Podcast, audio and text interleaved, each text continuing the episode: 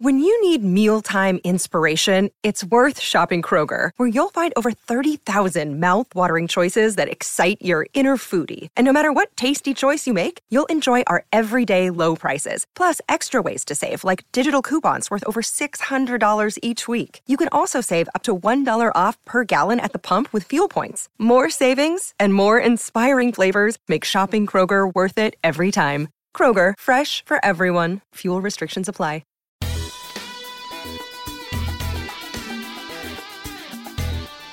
Hello and welcome to the Everything is Black and White podcast. It's time for another episode of Gibbo's Corner. And today we've got um, a very special subject to talk about, and that is um, a man, a legend of the club, and that is Joe Harvey.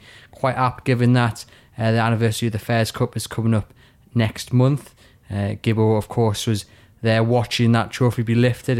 He was on the plane with the players, and we'll no doubt get onto that in due course. But uh, John, a manager of Newcastle United, a captain of Newcastle United, Absolutely. and also a, a good friend of yours as well. Yeah, yeah. I mean, uh, quite an amazing uh, man, without a shadow of doubt. If football is all about winning trophies, and that's what everybody says, you know, put your medals on the table, then Joe Harvey is the most successful manager in Newcastle United's history. More so than even Kevin Keegan and Sir Bobby Robson in terms of trophies won. I mean, this is the guy that skippered Newcastle to two FA Cup final victories in 51 52 and was on the coaching staff in 55 when they won the Cup again. He became manager of Newcastle in 1962 and was manager until 1975. That's 13 years. In that time, Newcastle won the Second Division Championship, the European Fairs Cup, the Anglo Italian Cup, two Texaco Cups, and reached the FA Cup final with no relegations in that 13 seasons, haven't taken them up. And anybody that says, well, yeah, we'll settle for the, the Fairs Cup and even get into the FA Cup final, let me tell you, the Anglo Italian Cup was some competition. It was won in front of 45,000 people in Florence against Fiorentina on their own ground, 2 1. And on the way to that final, Newcastle beat Roma, Bologna, and Torino, all in one off games. There weren't two legs. So that was no mean fit, feat. The Texaco Cup was the Anglo Scottish Cup. It was played between the, the top clubs of um, England and Scotland. So it was quite a record for Joe. And in that period, he built three sides. In the 13 year period, he built three sides. The second division champions of 1965, which was built round a, a half back line of Anderson, McGrath, and Iley. The Fairs Cup side of 69, of course, which was built round Wyn Davies, Pop Robson, Bob Moncur at the back. And then the FA Cup side of the beginning of the 70s, which was Super Mac, Hibby, and Terry McDermott. Now, to build three successful sides like that, terrific, takes some doing. And three quite different sides as well, because the one that got mm. to the FA Cup in the seventies was a, was a lot different to the one that got to the Fairs Cup, and and that itself was it was a bit different to the one that actually won the second division. Absolutely, I think you can actually, although the the European win was in the middle, you can see the progression in the building up of Newcastle from those three sides. I mean, the second division championship side didn't score a pile of goals. Uh, but it was very well organised with a great, what was called in those days, half back line. Uh, the, the Fairs Cup side was built on, on Davies, the battering ram, and Pop picking up the pieces. By the FA Cup come along, it was the the great number nine legend that was Supermac with his huge pace, huge excitement, fed by fed by Hibby. So the the sides were very different. And Joe's ability and why Joe stands out with all the great Newcastle United managers is that he was wonderful at man management and he had a terrific eye for a player. He couldn't coach, you but then Brian Clough wasn't a coach. You don't have to if be if you're a manager be a coach. He he brought in coaches in Newcastle like Jimmy Greenough when they were second division champions. They went Dave Smith, they went Keith Birkinshaw, who became manager of Spurs. But he did the two things he did, he did well. His man management was second to none, and he was very, very clever at spotting a good player. Definitely. So, Born 11th of June 1918, he was the club's longest serving captain. Um, he joined from Bradford's at the end of the Second World War, having been a sergeant major in Yeah. the Royal Army Physical Training Corps, which has obviously which obviously set him in really good stead. Um, gained respect. He'd been through that disciplined nature, um, which is obviously missing from from the game today. But he'd been through that. You know, he'd seen w- what it meant outside of football. There was a life outside of football, and he'd been through the tough times. And Yeah. to bring that into the dressing room, that was respected. certainly as a player and in his early days as a manager, like anybody, you Mellor, but he was a real sergeant major. On the field, he was a natural leader of men. Uh, and when he was playing, you've got to remember he was playing way, way before the maximum wage, etc., etc. They were getting pennies in those days. And when they were playing in the great side that he had with uh, Jackie Milburn and Bobby Mitchell, etc., etc., just before it was time to go out, he would always pick up the ball, stick it in his arm, and say, Hey, lads, it's time to get the band and a pair of shoes. And that was his way of meaning we'll go out and win, we'll get the win bonus, and that'll get the kids a pair of shoes. And that was his phrase that he used time and time again. And he was such a legend as a player, and the, the, the great players looked up to him because the 50s side were great players. That when he retired after 52, he was kept on to be a coach in 55. And the first thing Newcastle United did when they hit rock bottom after that was he learnt an apprenticeship with uh, Barrow and Workington was to bring him back to St James's Park when Newcastle were at the lowest ebb and set him off again. And did they get it right? Because he, uh, in the next 13 years, it was all success. When he joined Newcastle, um, inside forward rather than a, than a, a defender, and he, he adapted and he was adapted into arguably one of the club's best defenders ever. Yeah, yeah. I mean, these days we would call him um, a centre back alongside the centre half, although he was a right half, as it was called in those days. He really played alongside Frank Brennan, who was known as the Rock of Gibraltar because he was this eight foot six guy, granite guy. He won. I mean, Frank Brennan went on tour to South Africa after Newcastle won the cup, and he turned up to go out to South Africa, and everybody had luggage all over the shop, and he turned up, and he had a toothbrush in the top pocket of his blazer. And, and a little bag with a flannel in, and that's what he took away with him. He bought a couple of shirts out there. He was just, he was desperate Dan Plus.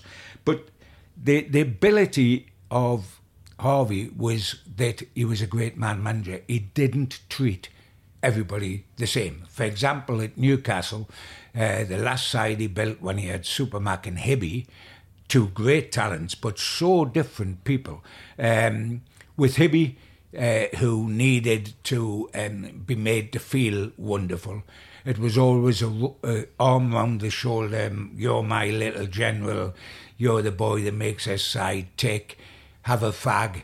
And he would give him a fag as he was coming off the pitch. And, and Hibby, or off training, and Hibby would light the fag with Supermac, who didn't need a kiss and a cuddle. It would be a bandy legged so and so. There's no chance he's scoring a goal this afternoon. And MacDonald would get on his hind legs and say, Score a goal, I'll tell you what, I'll score that.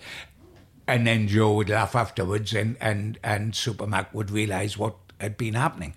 Both of them loved him to death. Um, did you do you think there was elements of the way he was going to manage um, the stars of Newcastle United in in his playing days at Newcastle as he captain? Could you see the kind of Oh, without, w- without a shadow of doubt. Um, as a, he was the leader of men. If anybody had a problem in the dressing room, they would go to Joe as the skipper rather than Stan Seymour, who run the the whole club and was chairman, manager, and everything rolled into one. They would go and see uh, Joe, who would help to sort it out. And when Newcastle won the cup in 1955, one of the real reasons they won it was Joe Harvey, who didn't even play because Dougal Livingstone was the manager who um, really got the backup of all the players because he tried to tell Bobby Mitchell how to side foot a ball, one of the greatest wingers Newcastle United have ever had. Uh, and he tried to tell Jackie Milburn how to play as a centre forward, which was quite ludicrous. And there would have been open rebellion, but for the fact that Joe, as a coach, was able to smooth the waters enough to get Newcastle through the cup final and win the cup. And of course, Dougal Livingston's time was up because he would he dropped um, he dropped Wojciech for the final. It's interesting you mentioned there because I've heard a story that um, just after Harvey joined Newcastle, he went on strike with with uh, Len Shackleton over the accommodation that the club were providing. Yeah, they, they, they, were quite a volatile uh, bunch, the Newcastle players at the time. And um, when things weren't right, they were slowly put right by Stan Seymour, who had come into the club during the war and brought in all the local lads uh, Ernie Taylor, um, Charlie Wayman, etc., etc., Cowell Corbett, uh, and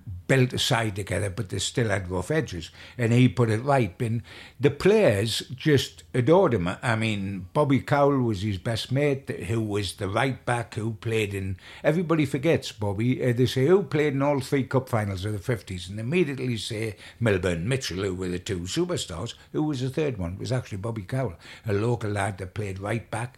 Uh, and Harvey wasn't just with the Stars. His best mate was the right back, Bobby Cowell, who was a very good player, but but a real club man rather than a superstar.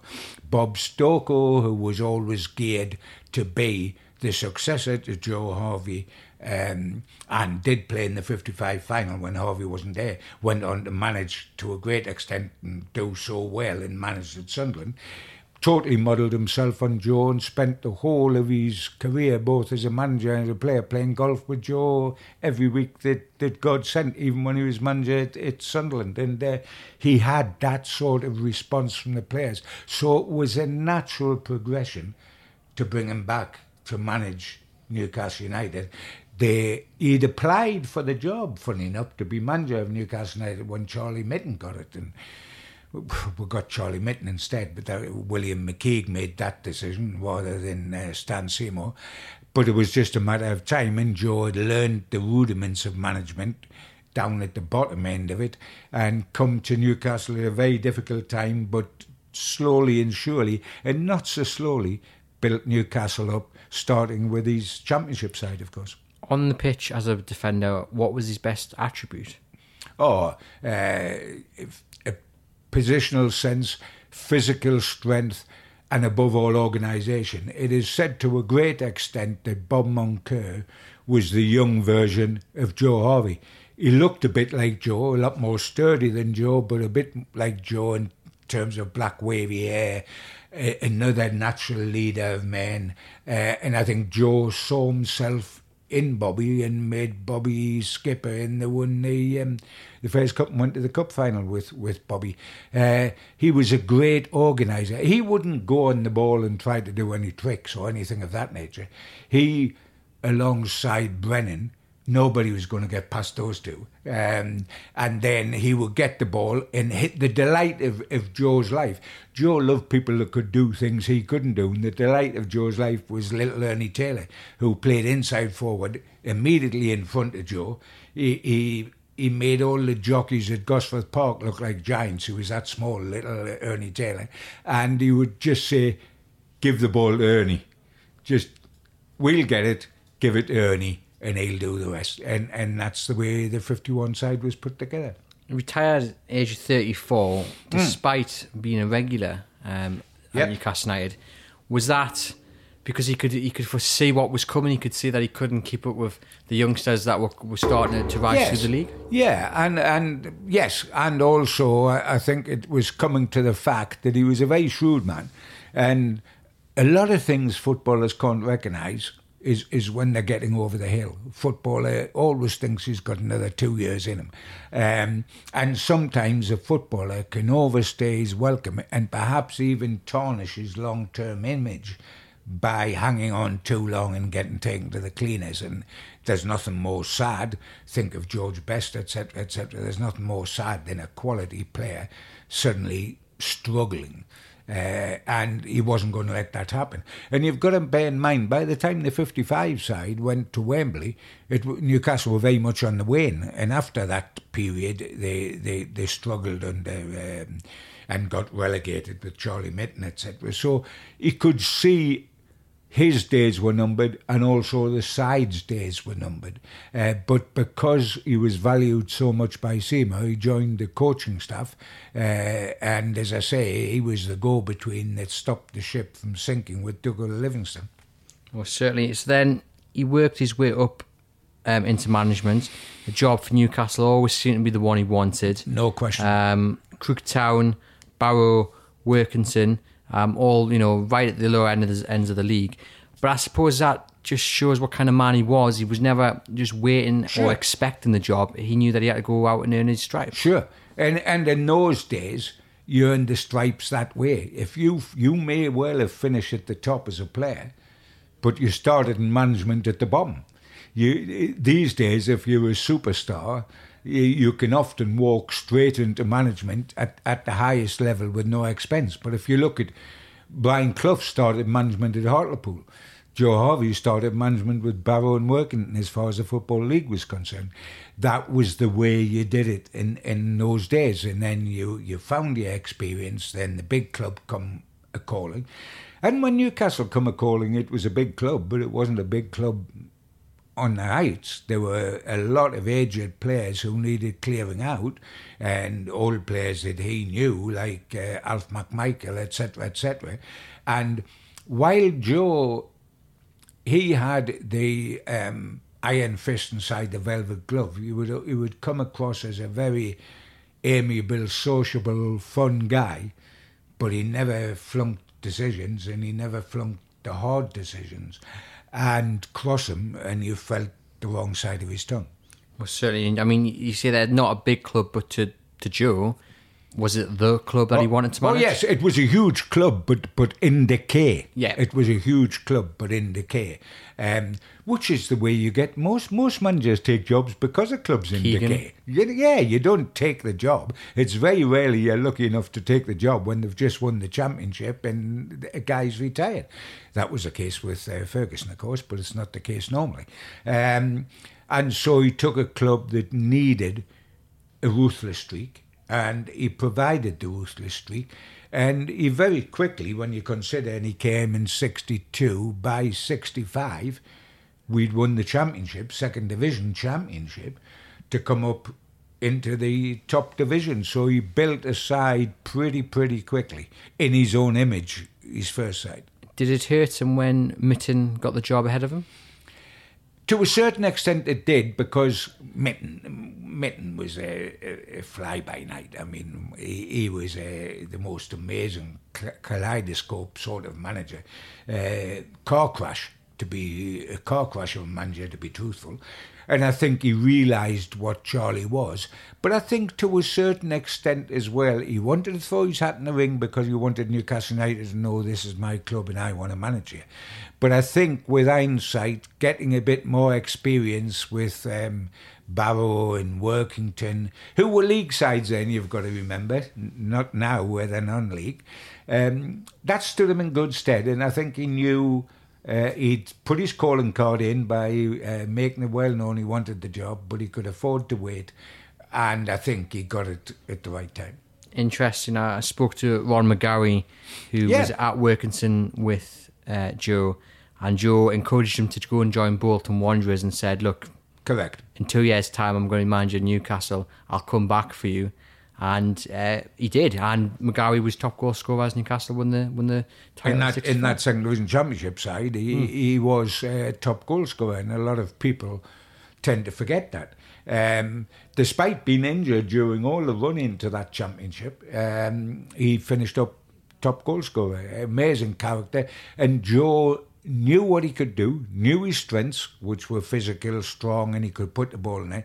Knew his limitations. There was no frills about his play whatsoever. There was no pace about his play. Um, but he also knew what he would bring to the dressing room in, in terms of team spirit, etc., etc., which was very important because when Joe took over, the team spirit was nil.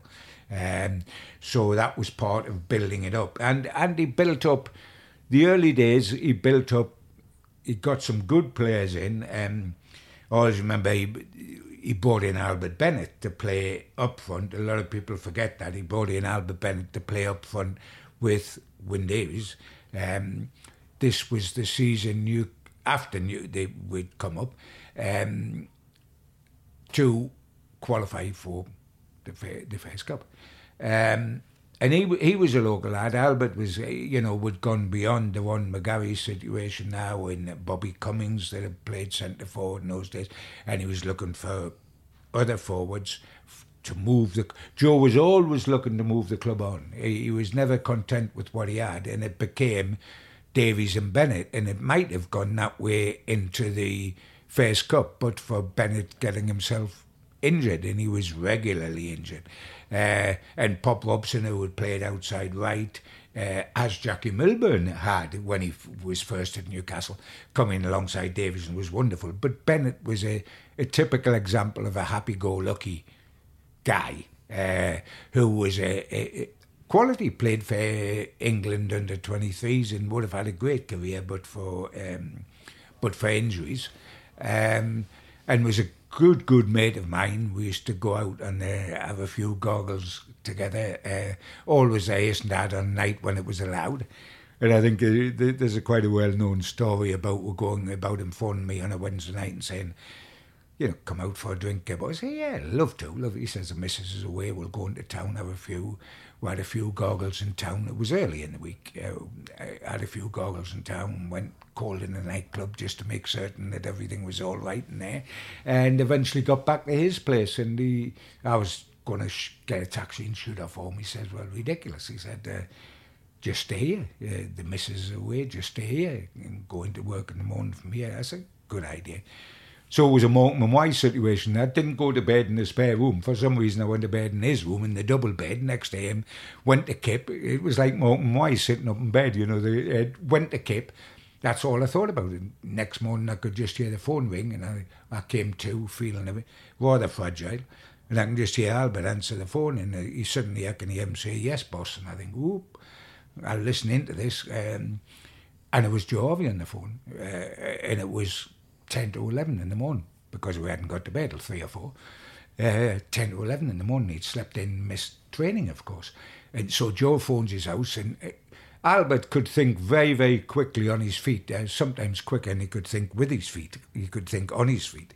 And he, he suddenly realised, oh, so he said, oh, boss, he said, I'm terribly sorry. Yes, I was going to give you a phone after training. He said, um, I think I've come down with a virus. I could hear this side of the conversation. Yeah, I think I've come down with a virus. He said, uh, I feel awful, feel dreadful. He said, uh, I'm pretty certain it's only a 24 hour thing, but I didn't want to give it to the boys and that, so I've stayed away from training. Joe says, That's terrific. You've done well, son. You've done right now. You just stay in the house, keep warm there, and we'll see you in the morning. And, and he's saying, Right, Gaffer, right, Gaffer. And he's just about to hang up, and Joe says, Oh, but wait on a minute, Albert, Albert. And he says, Yes, Gaffer. He says, Hey, whatever you do, by the way, about this virus and all that, he says, don't tell the press. It just look, the, the fellow lying next to him in bed was the press. Uh, but that was Joe. And I mean, it was a very different relationship in those days. Um, you could get close to players on one on ones. Um, interviews with the managers were never in press conferences. Um, and most days when I was working for the Chronicle, I, I went up and saw Joe Harvey in the morning on my own. So if he'd fallen out with you or he, would taken objection to something, right, he's going to stonewall you that morning. If not, so you had to build up a relationship with the manager and with the players. Now it's more collective. You know, manager appears three times a week in front of all the press and after games and before games. Used to do uh, after games, you might get a huddle of four or five guys try to catch them together, but it was very much on a personal uh, relationship, and um, I preferred it that way, uh, and it worked that way. Um, and as I said, just talking about Joe, he got Albert Bennett in, who played up front with Wyn Davies. Now he was one of the great signings. I mean, Joe signed two wonderful centre forwards when you think of it. He signed McGarry for the first side, then he signed Wyn Davies for the European Cup side, and he signed Supermac for the FA Cup side. Um, Wyn Davies had played for Bolton up here in the game where Newcastle clinched promotion from the second division, not the actual championship, but promotion. Bolton were up here. They had two great players, Wyn Davies and Franny Lee, who went on with Man City in England, etc., etc. Wyn Davies was frightening. And John McGrath was a Newcastle centre half. Uh, he'd arrived as a ball playing centre half. Joe, who didn't like ball playing centre halves, turned him into a killer centre half.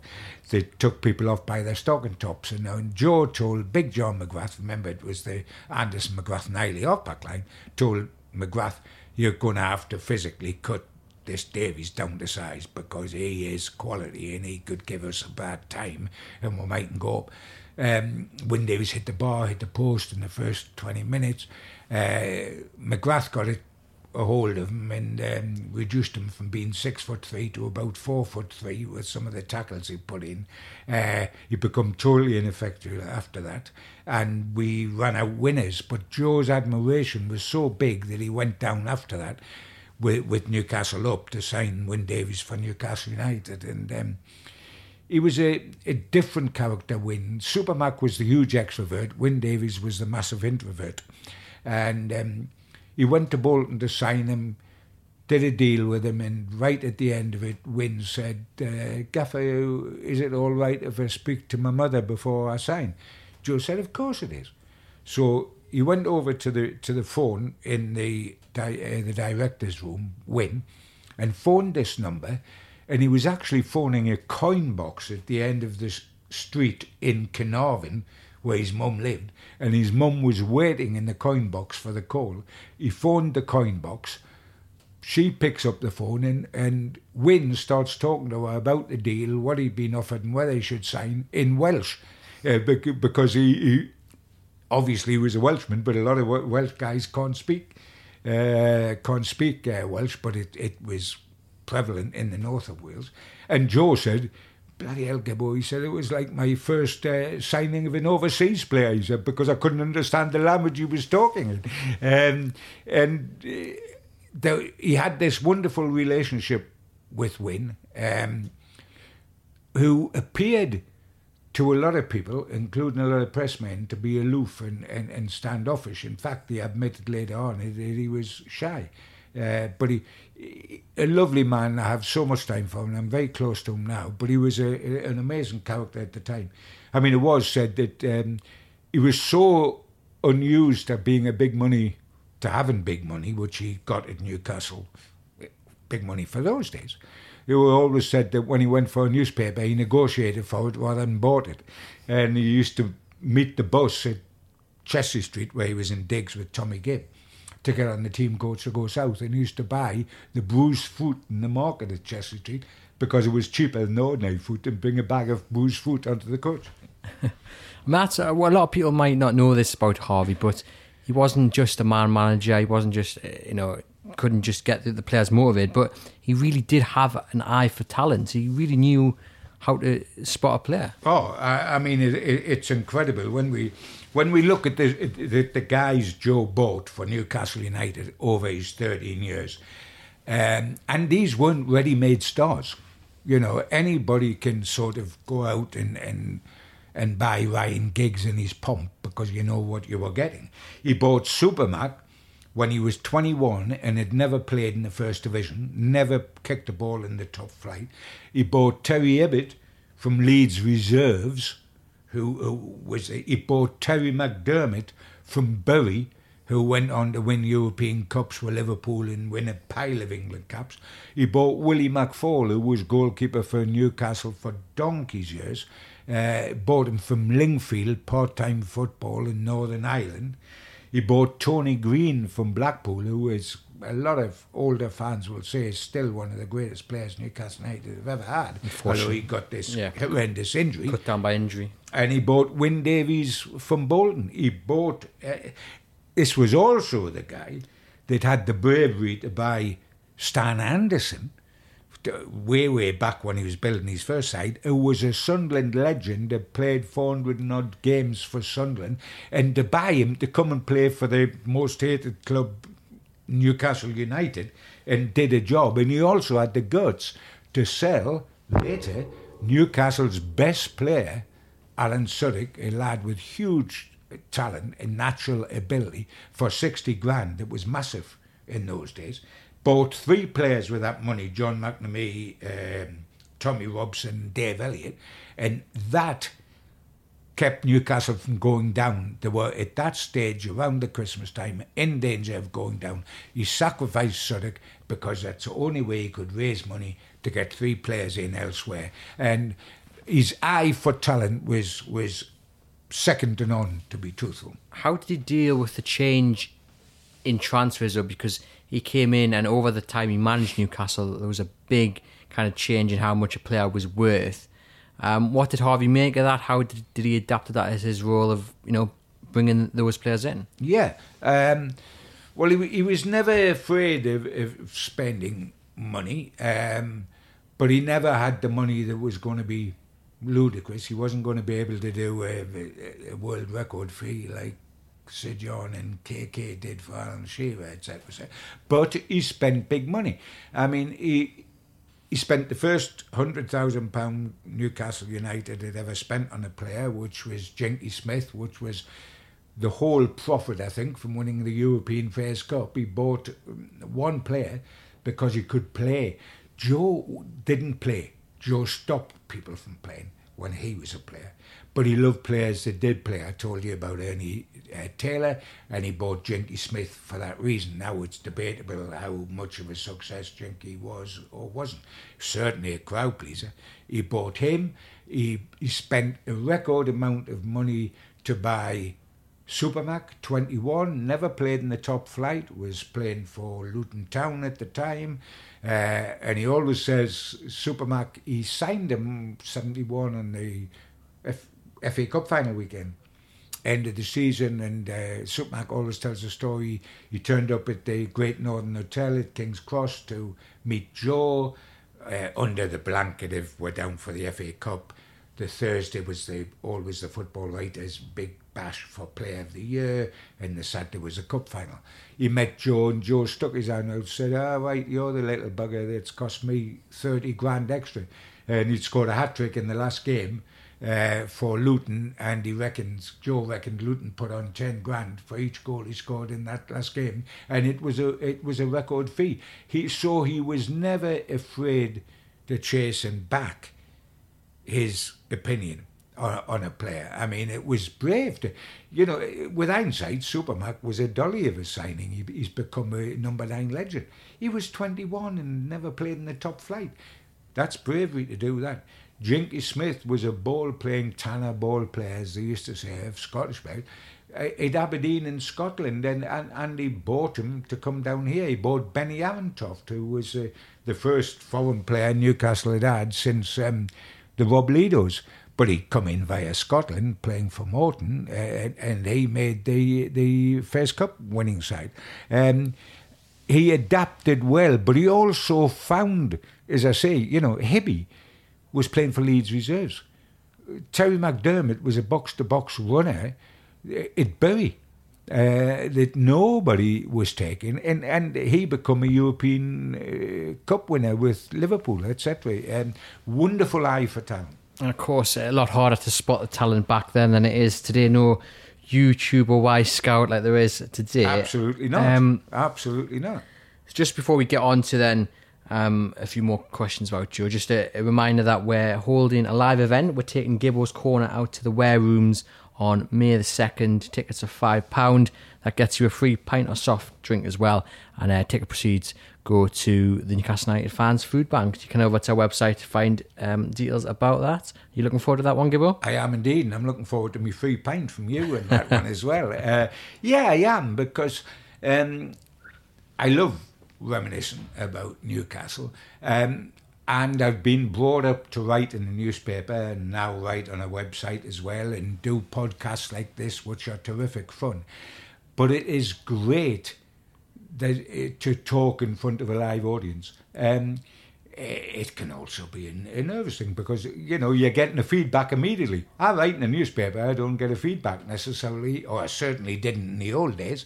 Now you do with social media, but it's a feedback you can switch off if you don't know. You can't switch off an audience. No, certainly not. It's great fun, but it also can give you a tremendous buzz.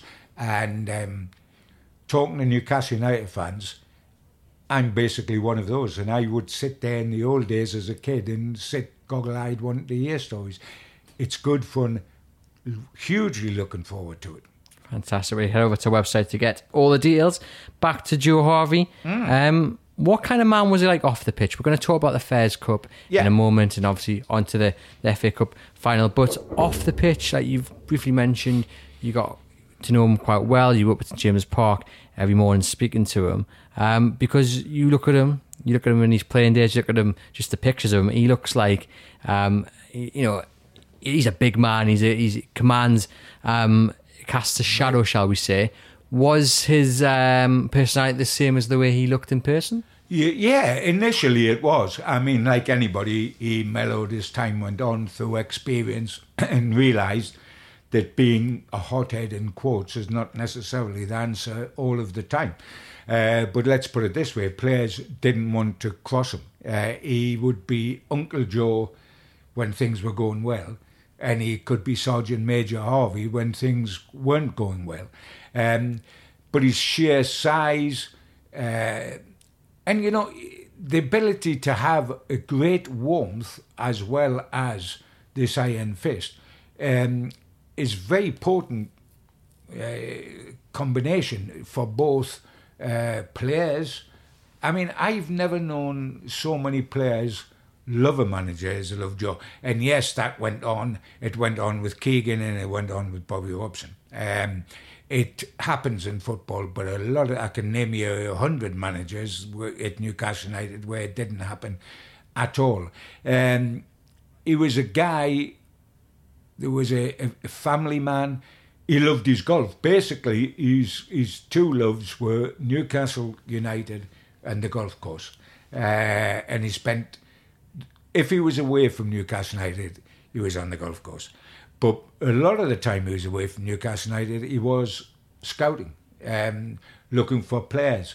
Uh, and he looked at them personally. He would never sign a player on recommendation without looking at that player himself and deciding himself.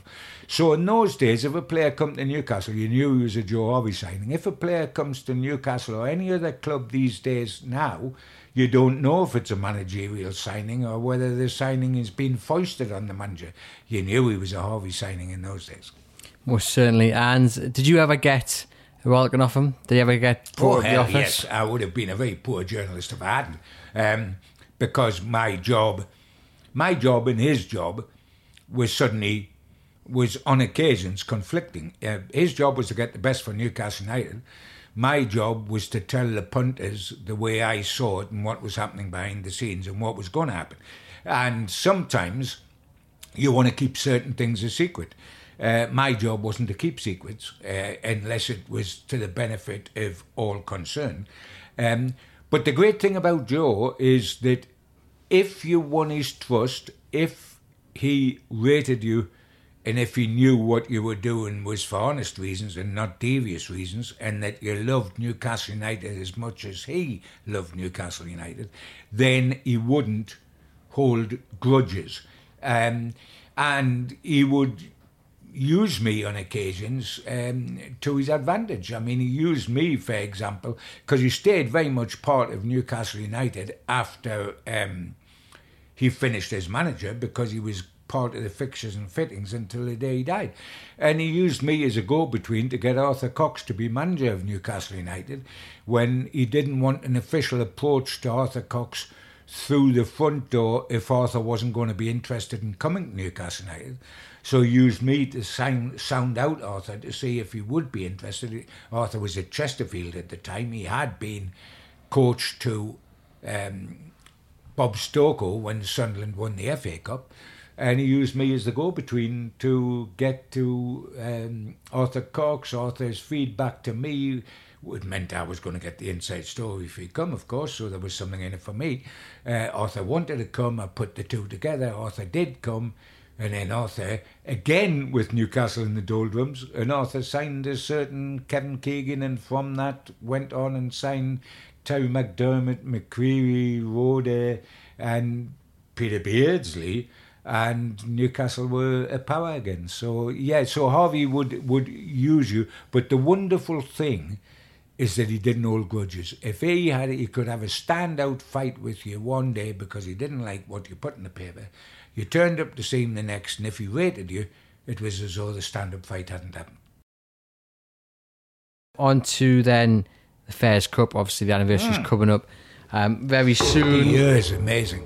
Um, it's, it's, it's a sad thought in many ways. Yeah. Um, did he go into that competition thinking he could win it? Great question. He went into that competition the way Newcastle United went in, with absolutely no fear. Um, and I actually believe it was naivety that produced no fear. Um, Newcastle had never ever been near a European tournament before. They got in on the one club, one city rule. Um, and Joe Harvey and the team went in thinking this is an exciting proposition. We don't know how far we're going to go. We're going to really enjoy it. And the big thing with Joe is it was, he was instead of looking at the teams we were about to play, Feyenoord was our first one, who had a European record that was absolutely colossal. Uh, we went on and played Glasgow Rangers, who had a huge uh, pedigree, and Ujpest Dozsa, the best side in Europe at that time.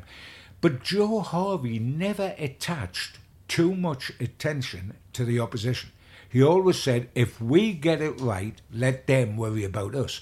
Now, if you went, and then we went on to play Inter Milan, etc., if you went to play these sides and got absolutely concerned about their reputation, you could terrify yourself before you actually went into games. Joe was. Joe's expression, the famous expression, whenever you cross-examined him during Europe, was, "I don't worry, son. It'll be all right on the night." Uh, um, uh, and he took he took that if he got Newcastle organised at the back, they knew their set pieces, they got the attitude right.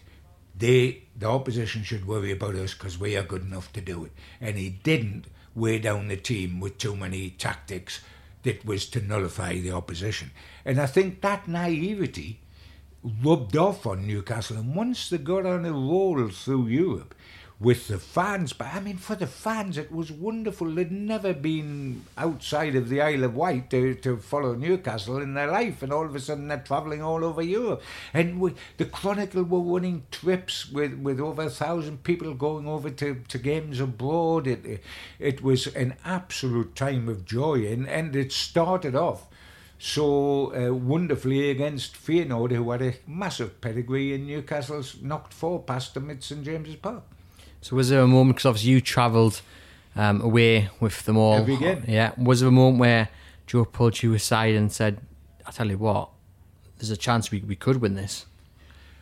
Oh yeah, yes. I mean, I, I, I actually think from the start he, he kept saying, "Listen, we sometimes underestimate how good we are. We'll take some beating. I'll tell you that. I've got Moncur at the back. I've got Moncur at the back. I've got Pop and and Wyn up front, and I play with wingers. Um, you know, we'll take some beating. Now, when you look back on that side, perhaps the only amazement there was with me, and I don't want to do a disservice to anybody in that side because it was a wonderful side, but we didn't have a Terry Hibbitt or a Tony Green in midfield. We had two relentless runners in Tommy Gibb and Benny Arentoft, but we didn't. Joe went on and built skillful midfielders like Tommy Craig and Hibby and Green and Jinky and Tommy Cassidy, who were knee deep in wonderful ball playing uh, midfielders. But that side didn't have one of those. But it it worked itself to pieces. Um, and we happened to have Wyn Davies. And when he played abroad, the continental sides had never come across a, centre forward like him in their lives, where the ball was pumped long in the air. He got everything. They they thought football was exactly that. It was played with the foot, and they couldn't handle the bravery and the um, determination of Davies. You mentioned there Bob Moncur. Um, So his Newcastle United career didn't really get off to the best of start, and then obviously it kind of progressed to the point where you know he capped Newcastle, Newcastle to a, a European trophy. Um, how much work did Harvey have to do with them to mould him into what many people like you've mentioned briefly, um, a kind of a, a second coming of Harvey in many ways. Yeah, I, I mean, the interesting thing was that um, he was already a kid, Bob, at uh, Newcastle when Harvey come in. Um, he uh, had been a kid from being playing for Scotland boys and had come down here. He was more of an attacking winger, believe it or not, in those days. When Newcastle won the Youth Cup, he scored the winning goal in the final. The first time Newcastle ever won the, the Youth Cup before they won it again with Gazza all those years later. And David Craig was in that side with Monks, etc. Um, he was converted by Harvey into not only a centre half, or a sweeper as we called him then, the guy that played behind the centre half, mopping up, um, rather than alongside him. And he built, Harvey built him in his own image, um, and because he saw his own strengths in Bob and the strengths of um, leadership uh, as well, um, because never underestimate all great sides have great skippers. England won the World Cup with Bobby Moore skipper in them, and Bob Moncur was our Bobby Moore. Uh, the same leadership skills, the same reading of the game, uh, the same one pace. Uh, he was ours, and um, I, he quickly saw himself in Moncur and built the Newcastle side round Moncur. Um, although, as we say at the start, Moncur had an injury and missed the start of our first cup winning uh, run through injury. Uh, and, but by the, it's amazing, isn't it? Missed Feyenoord, uh, missed the start, um, and ends up scoring a hat trick over the two leg final. And at one time, you know, Newcastle, I forget which game uh, abroad, had a, a crisis with a goalkeeper. Um, you never had all the players on the bench like seven today with a cover goalkeeper sitting on your bench every game. You didn't have that. Um, but we went over with one goalkeeper, went abroad with one goalkeeper, which was Willie McFaul. And uh, if anything happened in training before the match, etc., Bob Moncur was going to play in Europe in goal for Newcastle United. Uh, that is the way it was in those days. That's commitment. Um, Wyn Davies during that uh, trophy run, um, the, the first cup, very brave. You've described him as in previous podcasts because he took an absolute battering. Now you've mentioned also previously that Harvey encouraged his defenders to uh, go a little bit hard on certain strikers if He they were proving he- annoying. So how did he take, um, you know, the European sides chopping down Wyn Davies? Oh, he, he used to say, "Hey, you've got to expect that, son. That's that's what football's all about." Joe used to have a wonder. I mean, Joe had a wonderful sense of humour and also a wonderful expression. And he used to always say to defenders like McGrath in the early days when he was putting together a side that essentially didn't have to get beat to start with, like the champion. He used to always say, when you say, "Ah, so and so is a good player and he's a good player," he say, "Aye, son, but he can't run without legs." So if if you chop them down, then you say, "Oh, he's he's quick, or he or he- he'll score." Go. Can't run without legs, son. Can't run without legs. Um, and having been a they shall not pass uh, defender himself alongside uh, Frank Brennan, he was always aware that he wanted that type of defender um, in his side and always had them because uh, Moncur um, came through as a kid in the championship side without being a regular, but was a regular in this, the European side and the FA Cup side, of course. Most certainly. I mean, we're going to do a special episode just on the Fairs Cup. Sure. Um, Sure. In, in a few weeks' time. But one game that always stands out is is the game against Rangers.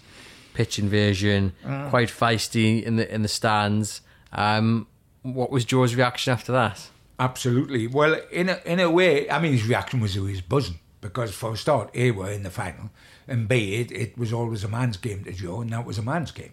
Uh, so he, he was buzzing. Um, uh, and it was it was a, a phenomenal game. I mean, the two games, I remember, even uh, I remember the hostility. We went up we went up there, 78, 80,000 people in the first leg at Rangers. We'd lost our centre half, uh, Ollie Burton, because of trouble with Dave Elliott, who was taking a fit, bless him, on the, and, and Ollie's roommate was so upset, couldn't play. John McNamee went in, got a penalty against us. Willie McFaul saved the penalty. Note, note, down here, they were they still fancied themselves terrifically huge following. Even the fans ride it down here, the Rangers fans, as, as you know, uh, ride it down here. But even the press, I remember the press were one, the, the Rangers press were wonderful to us when we went up there. Oh, Geordie, uh, with the soap Geordies as jocks with their brains knocked out. Uh, so it was oh, wonderful lads come in uh, and they're giving you wee drams of whiskey in the and you had to take it. You weren't given an option, get it down here sort of thing. And you're trying. I hate whiskey as it happens, but uh, like paint wine. But uh, there we went. And then down here it was the same in the in the in the in the um, press box. But the minute they went two down, the press turned on me. The press, the Scottish press turned round and started slagging us unmercifully in the press box while the riot's going on on the pitch. So the, the mood changed. Anyway, I used to, I had a bit of fun. I said, anyway, you daft jocks, it was your own lot that started the riot because it was Scott and Sinclair that scored our goal. It was Scottish, it was Scottish lads. Um, in fairness to to the Rangers club, they were absolutely brilliant. They, when Newcastle were off the field for that 17 minutes, the chairman went into the Newcastle United dressing room and said, Gentlemen, whatever happens, you've beaten us fair and square. Whatever happens, if the game's abandoned and we don't get back on to finish it, etc., I will formally um, withdraw from the competition and you will be through to the final. There's no question of it having to be replayed on a neutral ground, etc., etc., which is wonderful. And we formed a wonderful relationship with the Glasgow Rangers players that played in that game. I'm uh, president of the first club, which are the supporters club from that era, and all the great players that they had Colin Stein, Willie Henderson, um, uh, Willie Johnson, they all come down to Tyneside for dues regularly, etc., etc. Um, so there was a there was a great atmosphere, but it was electric, and it was one of the, those games where suddenly your blood runs cold when the when the riot started and the bottles start coming over the top of Willie's head under the under the pitch. And when the game resumed, my everlasting thought when I looked down to the Gallowgate end the left hand post of Willie McFaul, halfway up it was piled empty bottles that had been cleared off the pitch, were stockpiled up the side of the goalpost, and it, it took police on the pitch with um, with uh, Alsatian dogs to clear the Scottish fans off and pen them in so the game could be finished. And um, it was just part of the riotous run um, that took us to the final. And on to the final did Joe from the off think we've got this in the you know this is ours to lose? He did, but he, he knew how good this team was, um, because he was a very good friend of Jock Stein. He was very, very close to Jock Stein, uh, who had phoned him up and said, "By the way, Joe, you are playing the best side in Europe. Forget that this isn't the Champions League, because the qualification, this currently, this Dozsa side is the best side in Europe." Uh, they had, and Don Revie told Joe exactly the same thing. We've got to bear in mind that Ujpest Dozsa had beaten Leeds United earlier that season in the same competition. In Leeds, it was the fabulous Leeds United side under Don Revie, uh, the, the Jack Charlton, Norman Hunter side, and they were our champions, the English champions that season, and they'd lost to Ujpest and we were playing Dozsa in the final. But we were almost at this situation by then that we thought we could walk on water. Not in a big-headed way. Um, the name was on the cup. We had our ability, and Joe kept saying, "Play to our strengths, play to our strengths." Um, and actually, it, in in the two leg final, it all happened in, in 45 minutes each game, not 90 minutes.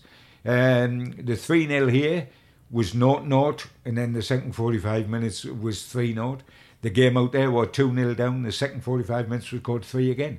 So Newcastle won the cup with two 45 minute uh, uh, real tirades at the opposition, uh, both here and there.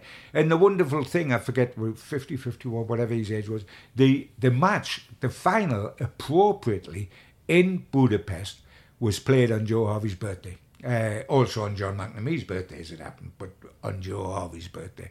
And I can't think of a better present for a terrific, terrific manager who may have been born in Yorkshire but loved Newcastle with a passion of any Geordie ever had. What was it, do you think, that made him stop here um, and made him fall in love with the club even after retirement?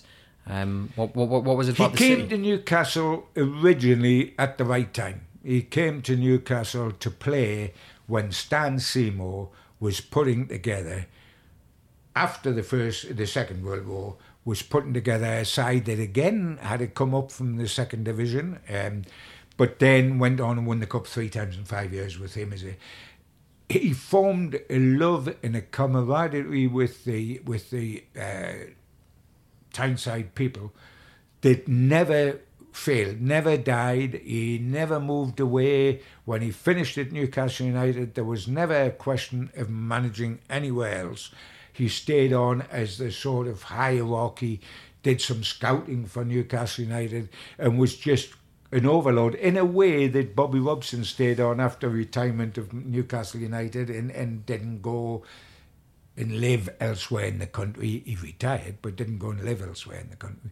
Um, and Joe's passion was to Joe. If ever there was an adopted Geordie, it was Joe Harvey because he was he had the trait, the very best traits of all Geordies. Most certainly. So you're you're flying back on that plane with the players, with Joe Harvey's out the, the famous photograph of him with a, a glass of whiskey and, and Bob Moncur holding the, the trophy um, just over behind um, Harvey. And then, what was that plane journey like? It was it was almost. It was just a continual uh, of the party we'd had after the game, where we'd had uh, David Macbeth, who was a, the local uh, singer at Grace Club in Newcastle, who loved football. Um, and it had a hit with Hello Mr. Blue in the hip reader. He sang after the game in the uh, dressing room and at the party back in the hotel, which was on an island in the in the Danube. Uh, he led the singing. Um, Frankie Clark, who was a, a, an excellent singer and who, by the way, in his old age now in Nottingham, has actually put a band together and is now singing in a band round the clubs in Nottingham. Uh, uh, at long, long last, having football got in the way for about 50 years and is now back to his true love, which is singing. McNamee had a, a, this big, tough, um, desperate Dan of a man, had a voice. Uh, the, the highest falsetto voice you could ever wish to hear. And there was a party that just continued throughout the trip back. Newcastle United knew how to play under Joe and we knew how to party under Joe. Um, and the amazing thing is, come back, um, amazing reception at the airport, all the way down from the airport to St James's Park. The route was lined with, there wasn't a, a single split in the line of fans. And um, we were in the bus following the the the, the uh, players' bus, and they had the roof open, the sunroof open, and Bob was out. He's standing on a table in the bus, out waving the cup at all the punters, etc. And all of a sudden, there's this flashing light and an explosion, as if there'd been um, thunder and lightning. Everybody looked round, and he'd waved the cup into the um, telephone wires that were crossing the road, and the whole place lit up with sparks, and there was a big black gash down the cup where it was marked with the with the the burn. Uh, and I almost thought that our skipper and hat trick hero was going to be burnt alive before he got to St James's Park. The cup was certainly burnt. that is a very interesting tale to say the least. What was Joe Harvey's reaction to winning that cup? How proud was he to to do the same feat in many ways as he obviously lifted the FA Cup as a captain? Yeah, yeah, uh, he, had done that, um, and as a, a manager, he um, he won the second division championship. But this was utopia to Joe, and he wanted. And you've got to bear in mind, for three seasons, including that, for the next two seasons as well, Newcastle United never were never knocked out of Europe on goals they lost either on the way goal rule in the next two years or on penalty shootout after a tie. So Newcastle United over two games never lost in Europe for three successive seasons. They went out on the away goal rule. The next year, in the following year, they went out on penalties.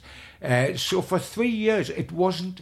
People might look back and say, "Oh, Newcastle won a European trophy," but it was a bit like Leicester winning the Premier League title. It was almost a fluke. It was a one-off, and never to be repeated. In fact, they had three marvellous years in Europe, um, and I was talking to you, Andrew, about Joe's attitude. You know, let us get it right and let them worry about us. Round that time, Joe, used, the minute the draw was made, and, and we carried the draw, Joe Harvey would make arrangements to fly out and watch the opposition, whoever Newcastle had drawn. And you would think this was the master tactician at work, like um, he had to see them and he was going to come back with a, a, a notebook full of tactical like you see managers now on the touchline during the game. I don't I don't know how they watch the game because they're that busy writing in a book on the need for the half time or the full time. Joe used to arrange to go out. Now, Joe was a great believer in publicity as well. Uh, in you know, get Newcastle up there, let the fans in. It's the fans' club. So he took several members of the press out on these spying missions with him. Can you imagine that happening now? So I flew out. I all wherever Newcastle were playing, I always went twice. I went out with Joe to spy on the opposition before the game, and then I went out for one of the two legs, um, which was wonderful for copy for here. And I remember, for example, after Newcastle um, uh, won the European Fairs Cup, withdrew Inter Milan in in the Fairs Cup uh, which was absolutely massive, one of the legendary clubs and still are. They were playing, the only match we could watch them, they were playing Como in the Italian Cup, which is up on Lake Como, which is one of the holiday resorts. Glorious, glorious place. Newcastle used to stay there whenever they played in Italy. Uh, and they were playing Como. So up we went to Como to watch the game, Joe and a few of the press lads. Uh, now, they didn't have programmes uh, on the continent in those days, so there was no program for this. So I went down to the dressing room, the Inter Milan dressing room, knocked on the door. Again, can you imagine that? This, can you give me the team? They give me the team, back up into the stand, sitting next to Joe during the match. That's a team, Joe, so we know who their players are, etc., etc. Joe was wisecracking, telling jokes, smoking his fags during the game, passing some comment, or oh, the centre forward's quick, he's good on his left side. I'd be making notes, job would be done. I would file a story. We'd all go out for dinner that night, lobsters out of the lobster pot, etc., etc. Fly back home. We went out to Milan for the game. I'm stuck in the hotel. The day of the game, I'm in the hotel in the afternoon, just sort of whiling away time before we go to the San Siro at night. There's a bang, bang, bang, bang on the door. What's it? What's it? Open the door, it's Joe. He says, Gibbo. He said, ah. he said, can I come in? I said, yeah, in you come. He says, have you got your notes from, you know, when we were over to watch Inter Milan? Have you got your, I said, aye, aye, of course I've got my notes because I want to refer to them when I'm writing the build-up of the game. He says, God, give us info. What was they, what was the team again? He said, I've got team meeting off now. I've got to tell the lads something about the opposition apart from myself. Like. So I give him the team that he'd seen that day, the, the notes about what he said about certain players. You know, he's quick, he tucks in on this side and etc., etc and so that he could address the team meeting. Now that sounds as if you're, ply, you're flying by the seat of your pants, and by today's standards you are. But Joe would spend much more time talking about the way we played than than worrying about them. Let them worry about how they're going to handle Wyn Davies and we aren't going to worry about how we're going to handle or get past Facchetti, who was possibly the best fullback in the world at that time, who played for Inter Milan. And by the way, just in case Joe, you think Joe was flying by his seat his pants and got it wrong, Newcastle got a draw in the San Siro and beat them at St James's Park. So Joe had an ability to to make life simple and not complicated. And I always remember talking to Supermac, who was brought up under Joe Harvey, when he got in the England team, Alf Ramsey was brilliant. He then inherited Don Revie, who all he did was give every England player a dossier on the opposition, that was thick enough to choke a horse and tell him to take it to bed at night and read it on the three games, the three days building up the game. And, and uh, Supermac used to say, if you read that book, you'd be terrified. If you read that book, everybody was a Superman that you were playing against would terrify you. Supermac used to throw it in the corner and go out and play and scored five goals against Cyprus in the Revie side as a consequence. He was brought up in the Harvey way of thinking that you can absolutely terrify by making the smallest fence into Becher's Brook. Most certainly. Um, so then on to, we'll fast forward to the FA Cup final. Um, Yeah. Newcastle beaten 3 0 by Liverpool. Obviously, the run was, was brilliant. Um, beat, beat Burnley. Uh, Supermax scored a wonderful goal where he kind of shrugs the, the defender into next week, sort of thing. Yeah. Um, now, obviously, facing Liverpool with the likes of Keegan in the side. What was Joe's attitude going into that game? Which game is this? the, the FA Cup final. the final itself.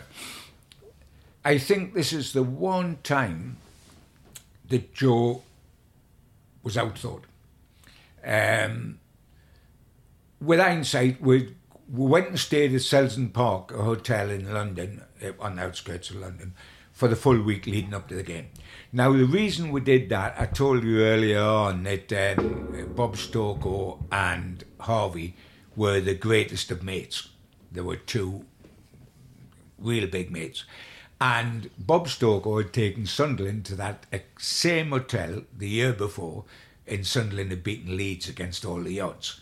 And Joe said, well, if, if it was good enough for Bob and it worked for Bob and they won the cup against the odds, we are playing against the odds, we'll do the same. In fact, the players got bored silly over the full week locked away in the middle of nowhere with nothing to do.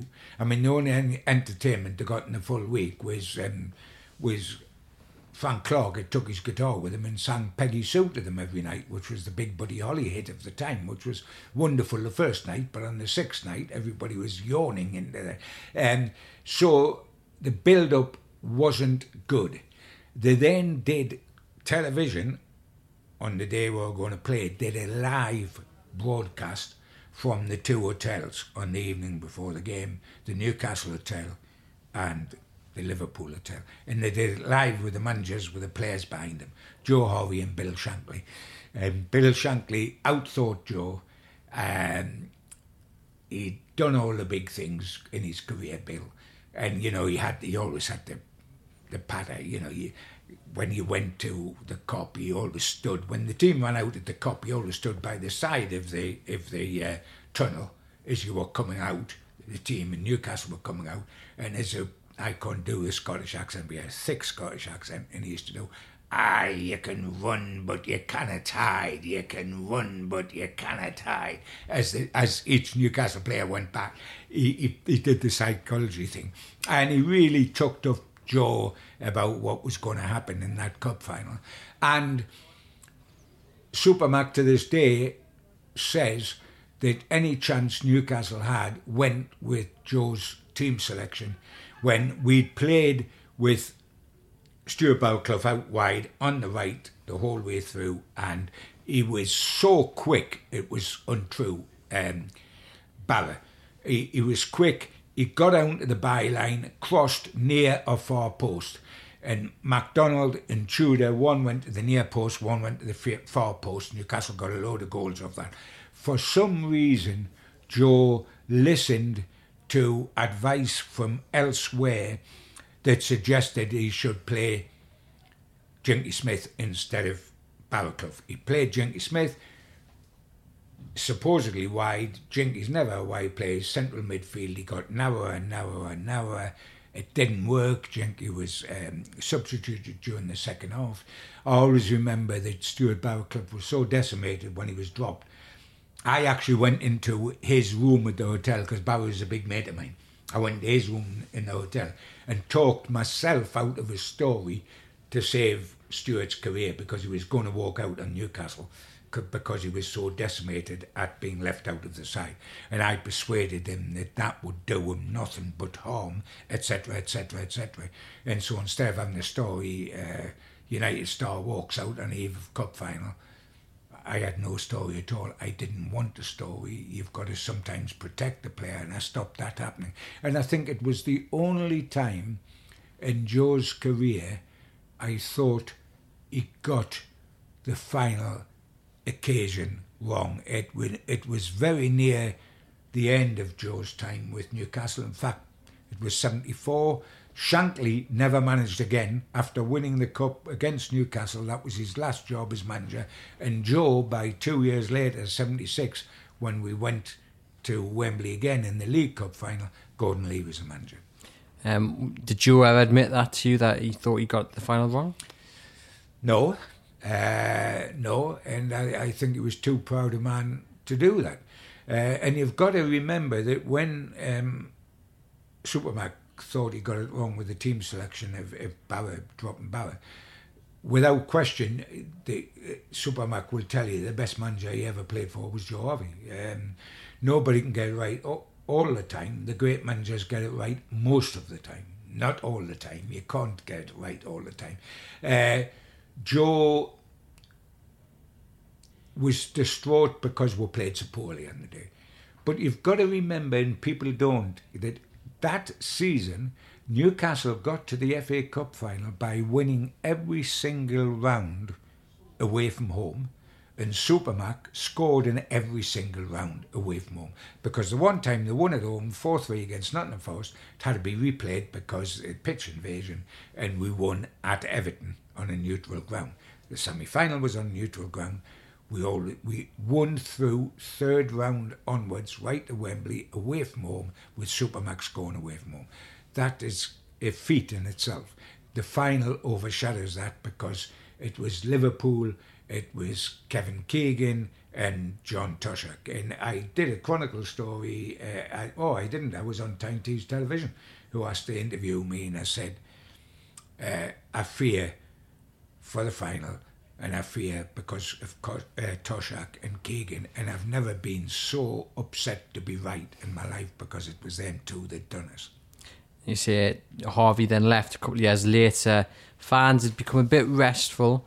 Um, yeah. Was he upset? Because I mean, he resigned yeah. But, but, the pressure was starting to build. It was. Um, was he upset the way the fans sort of turned, or was it just the right time for everyone to have a new new slate? I think I think he was upset because he's a very proud man. Um, he had identified with the fans the whole of his life, both as a player and as a manager. Um, but when hindsight came, he realised what happened. It doesn't matter how great you are. Your moment your negative moment will come. Um, it is the nature of the game. Unless you're clever enough, like Alex Ferguson won the title for Manchester United, knew that that side wasn't was going to go slightly over the hill, got out on a high. What a clever boy to do that, because other managers haven't. Um, Brian Clough, the greatest manager Nottingham Forest have ever had and possibly ever will, took them down, had a bit of an alcohol problem, bless him, uh, and the fans didn't turn on him, but there was murmurs because he wasn't the Cloughie that had won the European Cup. Joe Harvey uh, wasn't quite the manager. It doesn't matter how good you are. If you stay at the club for an eternity and you don't know when to say, I'm getting off the bus, you will get moments like that. But they don't tarnish images. Harvey is still the most successful manager Newcastle has had.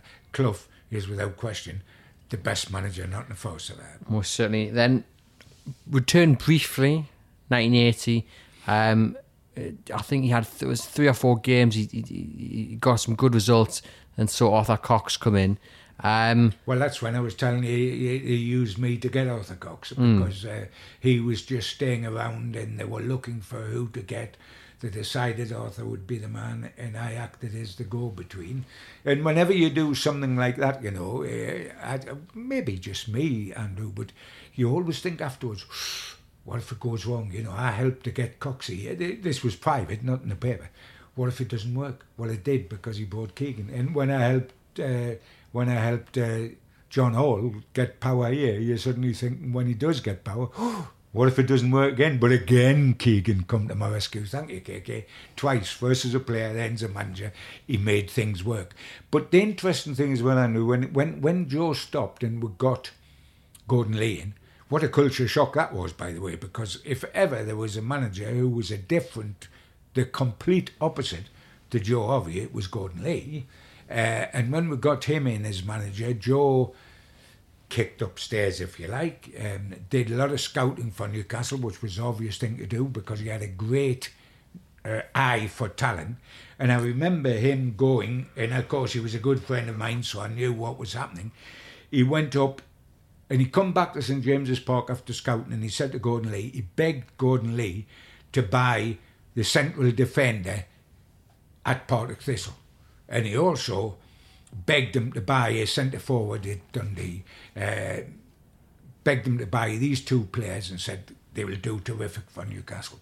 Uh, and Gordon Lee said, No, no, no, I don't want them. I don't like Scottish League players, so I won't sign them. And the two guys, the, the central defender from Partick Thistle was Alan, Alan Hansen, and the centre forward they asked him to buy was Andy Gray.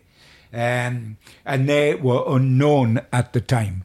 So the eye for talent was still there, but evidently Gordon Lee didn't like Scottish League players. We didn't get them. Somebody else got them.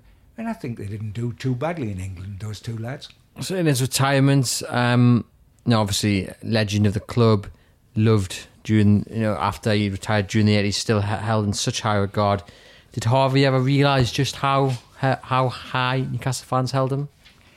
I, I think as time went on, um, it, it did dawn on him. I, he, he was never a big headed guy. He, he, he, was never he, he was never going to be Cassius Clay, Muhammad Ali. He was never going to say, I'm the greatest. Uh, uh, now, Brian Clough would.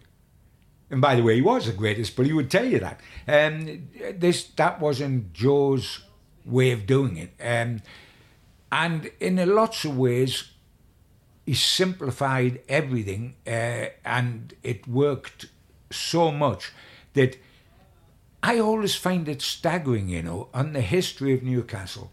You look at St James's Park today and you've got a statue of Sir Bobby Robson inside the ground and well done, Bobby. Huge Newcastle fan. Took them to third top took them into the Champions League, 17 games, 16 15 this season. Wonderful, wonderful. You've got Alan Shearer, the greatest goal scorer in the history of Newcastle, official statue, not inside the ground, outside the ground, but very close. You've got a Jackie Milburn statue way off in another corner, the greatest goal scorer before Alan Shearer. Three guys correctly honoured. Kevin Keegan, debatable that he should be honoured both as a player and as a, a manager as well.